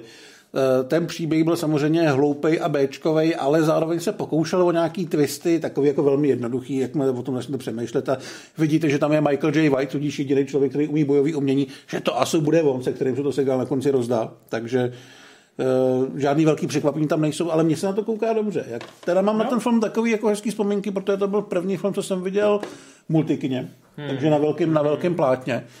A tehdy mě vlastně překvapilo, když už jsem tehdy viděl, že Segal jako už to není ono, takže mě tohle to fakt bavilo. Hmm. No, to byl takový opravdu poslední poslední export do kin, poslední film, u kterého hmm, Předposlední, ještě tam byl jeden export. Ano, dobře, no. Jo, tak zmíníme ho, no. OK, ale s přimhouřeným okem to byl poslední film, o kterém se dá říct, jako, že byste to dneska mohli někomu pustit, takže se úplně nestrapní. Navíc byl i docela úspěšný komerčně, takže Kdyby to se ale posral, klidně mohl ještě chvilku nějakým způsobem fungovat. Ale no. on to posral a posral to hned dalším filmem. A další film vypadal jako měl cool název, odehrával se v relativně osvědčeném prostředí. Nemá vůbec špatný trailery. Vypadá vizuálně docela dobře a všechno ostatní je s ním jako hodně, ale hodně špatně. Je to film na pokraji smrti, kde Segal zkusil tak jet tu vlnu s těma reperama. Místo BMX tady je Jarul, který On je... se má na hlavě nějakou plenu, Tak, no, šátek. Ale je, ta, je tam Jarul, je tam Kurup, to takový prostě, jako mělo to být hodně gangsta, Niga a Segal se pokoušel předstírat, že je Černoch asi, nebo já nevím. No. A je to taková variace na skálu, vlastně odehrává se to taky na Alcatrazu a kradou se tam nějaký peníze, nedává to vůbec smysl. Mm, Potíž je v tom, Nemá to že... dialogy, které by vůbec jako měly hlavu a patu. No, a ten film je hlavně hrozně na efekt. Jo? Tam vlastně i záporáci, ta jejich grupa, to jsou samý Instagramoví modelové, ale v podstatě dohromady nic neumějí, akorát držej v ruce naleštěný bouchačky. A Steven Seagal, který teda možná nějaký ty kila ztratil před natáčením eh, Lovce policajtů, tak teď je znova našel. A v důsledku to teda jako hrozně tragicky vypadá a je to nesoudržný i co se týče toho děje. I když máte opravdu úplně ty nejnižší, nejnižší nároky. Ve většině, ve většině zemí to šlo spíš teda už na to video. U nás se to ještě svezlo do těch kin. Byla tam nějaká ta setrvačnost. Mám pocit, že to má dokonce jeden nebo dva sequely, už jako bez Segala. Hmm. Já v jednom hraje Bill Goldberg v wrestlingová hvězda v konce 90. let. A ten druhý nevím, jestli existuje, zase tak moc jsem o toho nepátral. Ale ta značka nějakým způsobem asi ještě jako fungovala. Hmm. No a ten zbytek to už, no. ale mohli bychom vyvařit hezký stand-up ze všech těch zklamání, průserů, bulvárních palcových titulků. Já si myslím, že toho bylo opravdu hodně. Tenkrát už si z toho Stevena Segala, už, už v době toho lovce policajtů, si ze Stevena Segala dělal srandu kde kdo, dokonce i různý sketchový show, jestli si vzpomínáte na Mac TV, nebo možná jste neviděli Mac TV, ale viděli jste to třeba někde na YouTube. My nebo- vám dáme určitě pár linků do článku. nebo na nějakém serveru, který tenkrát mrskal na úsvitu toho internetového věku videa, tak tam najdete jako, jak se jmenoval ten týpek? Jmenoval se Will Sasso a byl skvělý. Oh, what's that? Oh, you think I should? I don't know. He seems like a nice guy. What? Yeah, yeah. You know, he makes a good point.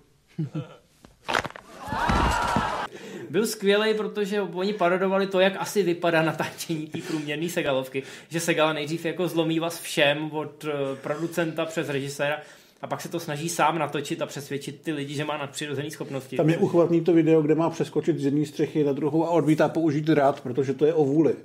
Takže asi čtyřikrát spadne a hrozně se rozbije držku. Přesně tak. A v dalším díle dokonce potká Davida Carradina. A zlomí. No, no, je to hrozně zábavný. Ještě potom existovala nějaká kolekce animovaných sketchů, kde to celý vrcholí tím, že Segal si najde autory těch sketchů a všechny je zabije. A to jsou hrozně zábavný skeče, protože jsou animovaný, tak se tam Segal, i když už je tam velký a vypadá trošku jako Jabba the Hutt, tak ale pořád může mít ty super schopnosti a může tam jako lámat lidi opravdu fyzicky na půl. Je to hrozně zábavný, zkusím tady pustit za nás nějaký ukázky. Ale to byly asi jako ty vrcholy v té Segalově tvorbě, protože všechny ty jeho filmy, ty opravdový, co pouštěl na ty videokazety a pak do trafik na DVDčku, takový ty, co jste si koupili dvoje startky a ta trafikantka se vám snažila vnutit zadarmo k tomu eh, další film se Stevenem Segalem. Tak to bylo fakt hrozný. Já jsem dokonce slyšel, že ty filmy Eh, že se tam otvírala pusa jen tak na prázdno a ani se nesnímal zvuk, protože oni věděli, že to pak budou dodabovávat, aby to trošku dávalo smysl. Jo. Hmm. To myslím, že hovoří za vše. A leda, co to vysvětluje, mě teda zpětně. To určitě, no. Jako Segal tam měl pár věcí, kdy jsem mohl vrátit trošku vejš. Eh, Lano mu vlastně hodil Robert Rodriguez, který ho obsadil jako záporáka do, do prvního mašete, což ale nebyl moc úspěšný film a Segal tam vlastně nic moc nedělá, ale tak jako dělá si srandu ze sebe a docela to funguje. Mm, no jako jo. No, samozřejmě fandové volali potom, aby byl v Expendables, tam to úplně nevyšlo, protože on a producent Avi Arad, nebo Avi, Lerner. Avi Lerner, se rozhádali dávno a prostě spolu jako nepečou vůbec. Myslím si, že to se jako lituje, když tvrdí, že ne. Hmm. A hlavně se prostě po těch deseti letech eh, v tom Hollywoodu už ukázalo, že je to fakt vůl, že s ním nechce nikdo dělat, že prostě nikdo... On je pomlouval všechny ostatní, No, takže... To... že jako furt, já jsem viděl někde nějaký to video, kde se ptali Vandama, co říká na Segala, protože on věděl, jako byla mezi nimi nějaká, jako, nějaká Rivalita, rivalita, jasně. ale Vandal říkal, já jako vůbec nevím, co on mě nemá rád, já ho neznám, já jsem jako nic neudělal a Segal tam pak jako sedí a říká, Vandam, jako ne, to prostě je výsměch bojovým uměním. Říká, Já prostě, no, a Van Damme tam jako sedí tak jako poměrně pokorně, protože si prošel podobnou kariéru, ale včas mu došlo, že to vede jenom jako jedním božklivým směrem, tak tam sedí a tak jako je, je prostě je z toho takový trošku smutný. Van Damme na rozdíl od Segala měl tu sebereflexi a věděl, že natáčí se. Ano. On si za to nechal královsky zaplatit, stejně jako Segal. Tyhle ty fakt jako špatný c filmy měly většinou třeba rozpočet 5-6 milionů a natáčely se někde v Bulharsku, v ateliérech z vlnitýho plechu. A oni dali 3 miliony na dřevo, v podstatě půlku celého rozpočtu dali předem Segalovi. A je nutný říct, že ty filmy se točily rychle a točilo se jich hodně, takže on točil třeba 3-4 za rok. On si, on si vydělal jako jo, na ty svoje potřeby víc než královsky a ty producenti v podstatě šli za těma eh, prostě šli na ten mezinárodní trh a řekli těm distributorům, hele, připravujeme novou Segalovku. My moc dobře víme, že vy toho zase prodáte 3 tuny, takže dejte nám prachy předem. Takže oni třeba na ten 6 milionový film vybrali 15 milionů, že jo? A všichni byli spokojení, všichni hmm. se nažrali. Jenže ten film se točil za 3 miliony realisticky, protože ty tři dostal Segal, že jo? A podle toho to samozřejmě už předem špatně vypadalo, protože nemohli jste si dovolit dobrý choreografii, nemohli jste si dovolit dobrý kaskadéry. Neměli jste čas si to trošku jako nějak udělat, udělat hezký a dobrý. Nebyl čas. Jediná výjimka tam byla a to bylo to Belly of the Beast. Přesně tak. Z nějakého důvodu Ching Siu Tung, docela respektovaný čínský uh, režisér, A choreograf tak se rozhodl, že jako spasí Stevena Segala a protože samozřejmě tenkrát ještě ty čínský, eh, ty čínský kaskadéři a choreografové tak byly relativně levný, tak natočili Bčko, ve kterém teda jsou solidní akční scény a má solidní vizuál. Je teda pravda, že v akčních scénách bych řekl, že jako v nadpoloviční většině není Steven Segal, ale nějaký double. Je tam hodně skoků a hodně kopů. Ale je to velmi, je to velmi kreativně nastříhaný a vy si říkáte, to je pašák. Pokud jste úplně naivní a nevíte, jak se natáčí akční scény, tak si budete říkat, hele, ten Steven Segal se pochlapil. Měl bych si, měl bych si koupit další tři jeho filmy, protože teď už to zase bude top. Ne, on tam většinou udělal takový nějaký ten svůj pohyb do kamery, jak jako udělal takhle s těma rukama. A pak se to střihne a, Pak už je mu není dálky, kde tam rotuje ve vzduchu šíleně nějaký Aziat. Naštěž pak zase dopadne Steven Segal. Říkám, pokud jste naivní a nevíte, jak tyhle akční scény fungují, tak si možná budete myslet, že to fakt je Segal. Většinou není. Není, no.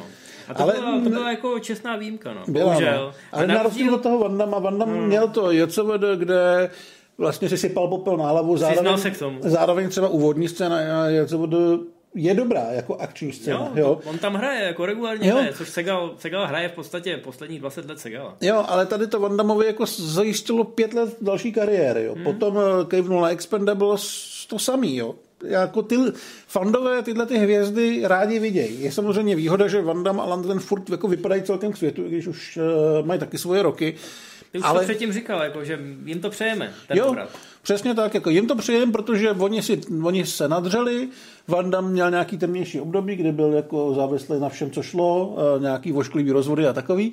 Ale dneska je v pohodě, dneska už asi se vyrovnal sám se sebou a prostě když někde je, tak se snaží, ví, že už to nebude nikdy jako v době dvojitýho zásahu, ale nedělá ze sebe vola a občas mi někdo hodí nějaký lano nebo Landgrenovi, který, no, jasně, prostě, když, nebo když jsem jako- zjistil, že má v Aquamanovi, jak jsem říkal, to je úplně super. Tak No, nebo jsou v cool televizních reklamách Jo. a, a dobrý. Jako. ale Segala prostě nemá nikdo rád, aby s ním chtěl spolupracovat.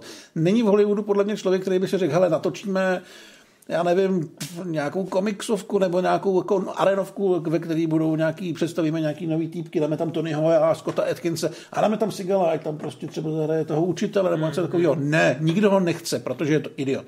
No. A Steven Seagal teda vytasil ještě jeden velký trumf před uh, zásadním milníkem, kterým to dneska ukončíme. A natočil televizní reality show, která vycházela z toho, že on v 80. letech někde, mám pocit, v Louisianě trénoval nějaký policejní sbor a ukazoval jim to aikido, teda jak by mohli s nějakýma týpkama seknout. A oni byli jako tak, eh, tak byli zaujatý tím a tak ho chválili, že se mu rozhodli dát nějakou hodnost jako záložáka. Jo, že byl jako deputy sheriff a tak. A bylo to jako regulérní, že opravdu měl odznak a mohl nějak jako z pozice civilisty zasahovat a měl nějaký pravomoci.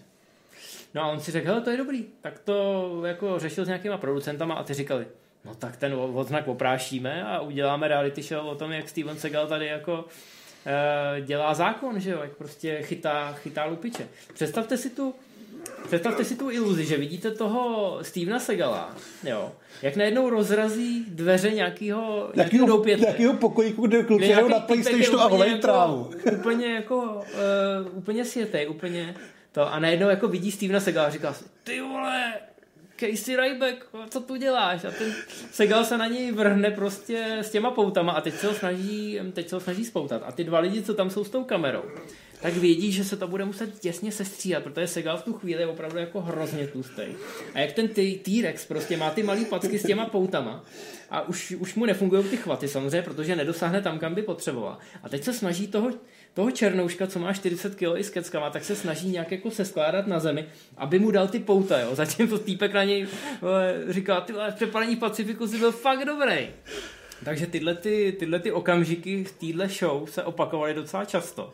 A bylo No. to jako vtipný i v tom, že se pak zjistilo, že Segal ty pravomoci šerifa vlastně nemá. To že? zjistil asi po první eh, nebo po druhé epizodě, ale nakonec vzniklo několik sezon, takže jako se to tiše zahrabalo pod koberec, protože ta funkce byla jenom čestná, oni mu chtěli udělat radost. To je jako když dostanete čestný doktorát, hmm. třeba z medicíny, tak taky jako nejdete do nejbližší nemocnice a nesnažíte se jako na někom operovat, jo. Ale Segal to teda zkusil, no, Eh, jmenovalo se to Lomen. Eh, Mělo to nějaký úspěch, ale spíš proto, že lidi chtěli vidět, Že to je že ten, ten bizár. Že je to možný. No. Je to Chtěli vidět jako... ty, ty scény, kdy on ten jedním policejním tankem probourává stěny do nějakého doupěte. Se to byl nějaký obchodník s kradlýma zvířatama nebo něco takového. Oni, oni ho vždycky posílali na takový jako nevinný případy, ne na něco, že by na ně někdo vytáhnul kulomet, jo? protože jako měli rozum na rozdíl od Segal. Ale tak určitě lepší reality show než nějaký Kardashians, takže... Tak jako jo. Takže dobrý, no. Ale to byl fakt konec, pak uh, Steven Seagal zjistil, že už se s ním nikdo nebaví v té Americe a že je na čase si hledat nový kamarády. Tak odjel do Ruska, nebo nejdřív do Srbska, ne? Nebo Nejdřív získal srbský občanství, pak získal ruský a začal se kamarádit s Putinem. Ono se říká, že on má v tom mixu té svojí DNA i nějaký mongolský předky. On samozřejmě, když začal točit filmy, tak tvrdil, že je napůl Ital, protože hrál eh, lidi s, italských, s italskýma kořenama. Já mám pocit, že on je, má židovský předky, ale jestli to je Mongol, tak mě to vlastně moc nepřekvapilo. No potom, když dělal toho Glimmermana, jak si říkal, že se obrátil najednou na víru, že nebude nikoho zabíjet, tak on v té době nějak byl v Tibetu a tam, tam se skamarádil s nějakým lámou, mám pocit, že ho tak napůl adoptoval a ten láma mu z logru vyvěštil, že on je vlastně převtělený tibetský láma. Jsme bráchové. No a on zjistil, že teď teda by neměl zabíjet ty lidi v těch filmech, že to je jako blbá image pro ten člověk, ty. No, jestli chcete vidět, jak velký kreten byl, tak někde na YouTube existuje ten záznam z toho kultovního televizního eh, přenosu, kde on žere tu mrkev v tom televizním studiu. Myslím, že jako na jedné straně sedí Putin, na druhé straně sedí eh, nějaký prezident nebo prime minister nějaký jako loutkový vlády někde na východě. A Segal tam žere mrkev a dokonce mám pocit, ne Putinovi teda, ale tomu druhému týpkovi nabízí, jakože mrkev, dobrá. No, ale To jako, to eh, nej, nevymyslíš. nejhorší je, že on si furt myslí, že je ta hvězda a furt, točí další a filmy. furt točí filmy a furt lže. Nedávno někde pustil do médií, že právě on naučil tuším Andersona Silvu nebo nějakého jiného šampiona v MMA takový ten likvidační kop, díky který mu vyhrál titul. Všichni mu řekli, ty vole, ne. To je kop, který ho fyzicky ani Segal není schopný ve svý aktiv, aktuální jako... Ale furt má asi, já Formě. nevím, on asi prostě není příliš Oni inteligentní. se ale- lepili potom toho zápasníka No. a ten byl takový jako pokorný a skromně říkal Steven Segal, hodný člověk, eh, nikdy mě žádný kop nenaučil, ale je to hodný člověk. No, on bude asi prostě velmi jednoduchý člověk, který, na kterého jsou nalepeny lidi, kteří mu říkají, který ho plácají po zádech a furt mu jako říkají, že byl, nebo je ta velká akční hvězda a podívej se na Arnolda, jak je starý a to ty nejseš. On v takový. jednom rozhovoru prohlásil, že doufá, že se na něj bude vzpomínat na, jako na velkého tvůrce a umělce a ne jen jako na sexuální symbol. No, Tak. Tak no. každý máme v životě jiný cíle. Já tady mám jako ještě, ještě něco, ale myslím si, že bychom mohli to zakončit stylově. A sice si možná všimli, že většina Segalových filmů v originále teda má tři slova. Jo, ty názvy jsou ze tří slov. Máme tady Above the Law, což je název, pod kterým šel Nico v Americe, pak tu máme Hard to Kill, Out, of for, Out for Justice, On Deadly Ground, Fire Down Below, Half Past Dead, The Day You Die. Samozřejmě jsou tam výjimky, ale z nějakého důvodu Warneri a potom i všichni po nich měli pocit, možná to byl rituál, možná to byla pověra, že pokud ten film nebude mít v názvu tři slova, takže nebude komerčně úspěšný. Jestli jste viděli čísla těch posledních Segalovek, tak jako si uvědomíte, že žádný jméno je nespasí. Ale Steven Segal, a to je ještě jako mnohem zábavnější, eh, si vždycky dával hrozně záležet na těch jménech těch postav. Museli Jo, dobře ty byly- znít. Jako. Ty byly vždycky jako hrozně drsný, to, to, muselo, to muselo mít flow, takže my si teď pár jich tady přečteme. Já jenom řeknu, že na na začátku tady je John Hatcher, já bych chtěl říct jako první, protože to je nejméně drsný. To je takový úplně jako v Hmm, Ale podstatě je tam, normální. je tam to R, jako má to trošku Máš, aspoň, a tam ale, máš tam to J a Č. no, no, no, jako jasně, ale, ale potom tady máme jako samý, samý dobráky. Tak začni. Tak já, já jedu, ale pak to nechám tobě, Jo, protože... musíme budeme přestřílet po jednom. Tak dobře, tak Nico Toscane, jo, to byli ty italský předci, Gino Fellini. Taky ještě v tom furt jedeme, ale potom, těžko ho zabít. Mason Storm, to je, to je jedno z jmen, který fakt miluju, protože z toho to úplně stříká.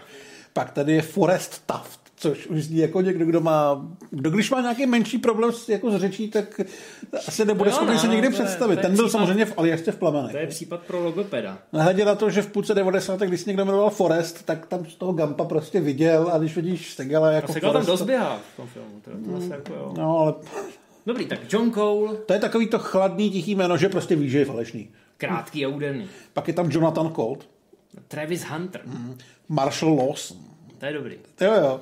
John Alexander, což zní obyčejně, ale mám pocit, že se vyskytuje asi ve čtyřech filmech. Tenkrát, já nevím, jestli ty filmy, ty filmy na sebe nenavazují, to nejsme blázni, že jo. Ale ta postava se vrací prostě, no. Stejně jako Segal. Ty tu nemáš jedno napsaný, který já chci zmínit, to je Orin Boyd. Jo, jo. Orin Boyd z Hmm. hmm.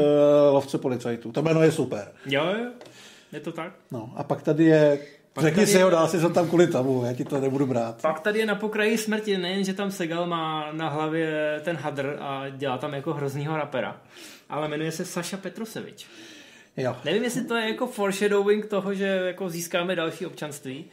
Podle mě to jméno bylo jako krycí, protože on byl přece jenom v tom vězení, jakože dvojitý agent, ale to trošku ujelo. No. Na druhou No. stranu mám ho čím dál tím radši.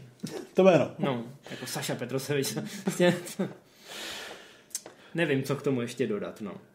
E, doufám, že jsme dneska ani nikomu nesáhli na tu jeho modlu, ale já si myslím, že zase jako lidi potřebují probudit, probudit z toho. Pokud si furt jako myslíte, že Segal je cool a super, já vás opravdu vyzývám k tomu, abyste se podívali na přepadení v Pacifiku a pak vlastně na cokoliv od roku 2005 dál a uvidíte, že super není. Že super byl, možná, ale že už fakt není a že je na čase hledat si ty hrdiny jinde.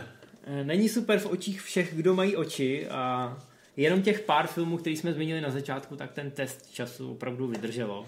A i tam teda člověk si musí jako Člověk musí, nastavit... člověk musí vědět, do čeho jde. No, musíte mít ten level prostě akční Bčko a chci si vystřelit mozek z hlavy a pak, eh, pak je tam jako ne co obdivovat, ale jako občas čemu se smát, občas jako na co ukázat prstem a říct si jako jo, to byl dobrý chvat a tady se režisér opravdu snažil. Musíte zkusit eh, to udělat jako my profici a oddělit tu filmovou postavu od toho kreténa v zákulisí. A potom možná ještě najdete jako ty zbytky toho Segalova charizmatu a toho důvodu, proč patří k tomu panteonu těch 80 a 90 akčních hrdinů. Ale 21. století je už jako místo, kde byste si měli dělat tu tlustou čáru, když nepočítáme toho lovce policajtů. Tlustou čáru. I see what you did there. tlustou, eh, tlustou čáru, ale zadní je furt ten lovec policajtů a řekněme, že to mašete. A možná vlastně i Belly of the Beast. Hmm. Ale opatrně tam. Opatrně. No ale ka- každopádně je to fenomén, který si určitě zasloužil tohle naše trošku delší vyprávění. Napište nám, co si o tom myslíte, protože jednou za čas bychom se takhle nějakému tomu fenoménu let dávno minulých mohli věnovat. A myslím si, že to stojí za to. Myslím si, že na nás koukají i lidi, kteří tohle nezažili a budou teď spíš googlovat toho Lomena. A já je naprosto chápu. My vám zkusíme dát ty nejlepší věci do článku, který bude na Moviezone, kde budeme na tohleto video lákat, takže pokud jste se na YouTube dostali přes Moviezone a jste, jste si těch linků všimli, pokud jste si nás chytli na YouTube, tak se na to Moviezone podívejte, tam to bude a stojí to za to. Já jenom doufám, že tenhle náš speciál nikdo nedá jako na nějaký jiný YouTube a neopatří ho ruskými titulky, aby se na ně třeba mistr jednoho dne nepodíval a my jsme se neprobudili v posteli vedle. No, koňská hlava by byla ještě docela dobrá. Mm, Se zlomeným celerem. No, to by byla výzva. No a tímhle náš dnešní pořad ukončíme, ale samozřejmě je potřeba udělat správnou tečku. Já ji udělám, tady- já ji udělám ještě, až, přes, až začneme, no, až skončíme se žadoněním. Ještě budeme žadonit. Jo, to je pravda, Jestli no. se vám líbí to, co děláme, tak nás odebírejte na YouTube. Jsme i v audioformě. Nás, Přesně tak. Spousta lidí ani neví, že jako všechny díly jsou k dispozici v protože to podcastu. nedáváš pod to video do toho textu. Já jsem na to dneska koukal. Je to tak? No. Počkat, to, to jsi byl ty, kdo mě včera pomlouval. To jsem nebyl já, já jsem se šel podívat, k- jestli tě pomlouvají právem. A pomlouvají tě právem. Dobrý, no. Tak Rimzi mi včera vzkazoval, že je úplně opilej v hospodě s někým. Myslel jsem, že to byl s tebou. Mm-hmm. A že mě pomlouvají, že do těch popisků nedávám jednak, že máme audio verzi na Spotify, iTunes nebo na Podbeanu, kde ty soubory fyzicky hostujeme, ale že máme i ten Patreon na patreon.com lomeno MZ Live a tam nám můžete třeba nějakou tou zlatkou přispět, aby jsme dělali takhle podobně hodnotné pořady. Jsme připraveni toho nabídnout dost, ale potřebujeme motivaci. Alebo nás aspoň ohodnoťte na ČSFD. Uh, Tak, dokonce i encyklopedie tam má vlastní profil, takže pomozte nám zůstat v červeném. Jo, jinak a... hodláme videa dělat pořád každý týden, buď Movies on Live, nebo nějaký speciál, nebo encyklopedii, takže my to na vás budeme sypat a my budeme doufat taky, že se na to budete koukat. tak. Koukejte a odebírejte, protože my samozřejmě koukáme na ty čísla a když má něco velký úspěch, jako byl třeba teď Total Recall a MZ Live speciál, tak víme, že máme trošku tím směrem zase trošku víc zabrat. No a když uvidíme, že se vám líbí Steven Seagal, tak eh, se vrátíme víc k těmhle těm 80-kovým akčním hrdinům. Takže ten obsah si do jisté míry řídíte vy sami. A samozřejmě, když uvidíme, že ten počet odběratelů stoupá, tak víme, že děláme záslužnou práci. Jo. No a teď je, myslím, čas na tu správnou tečku.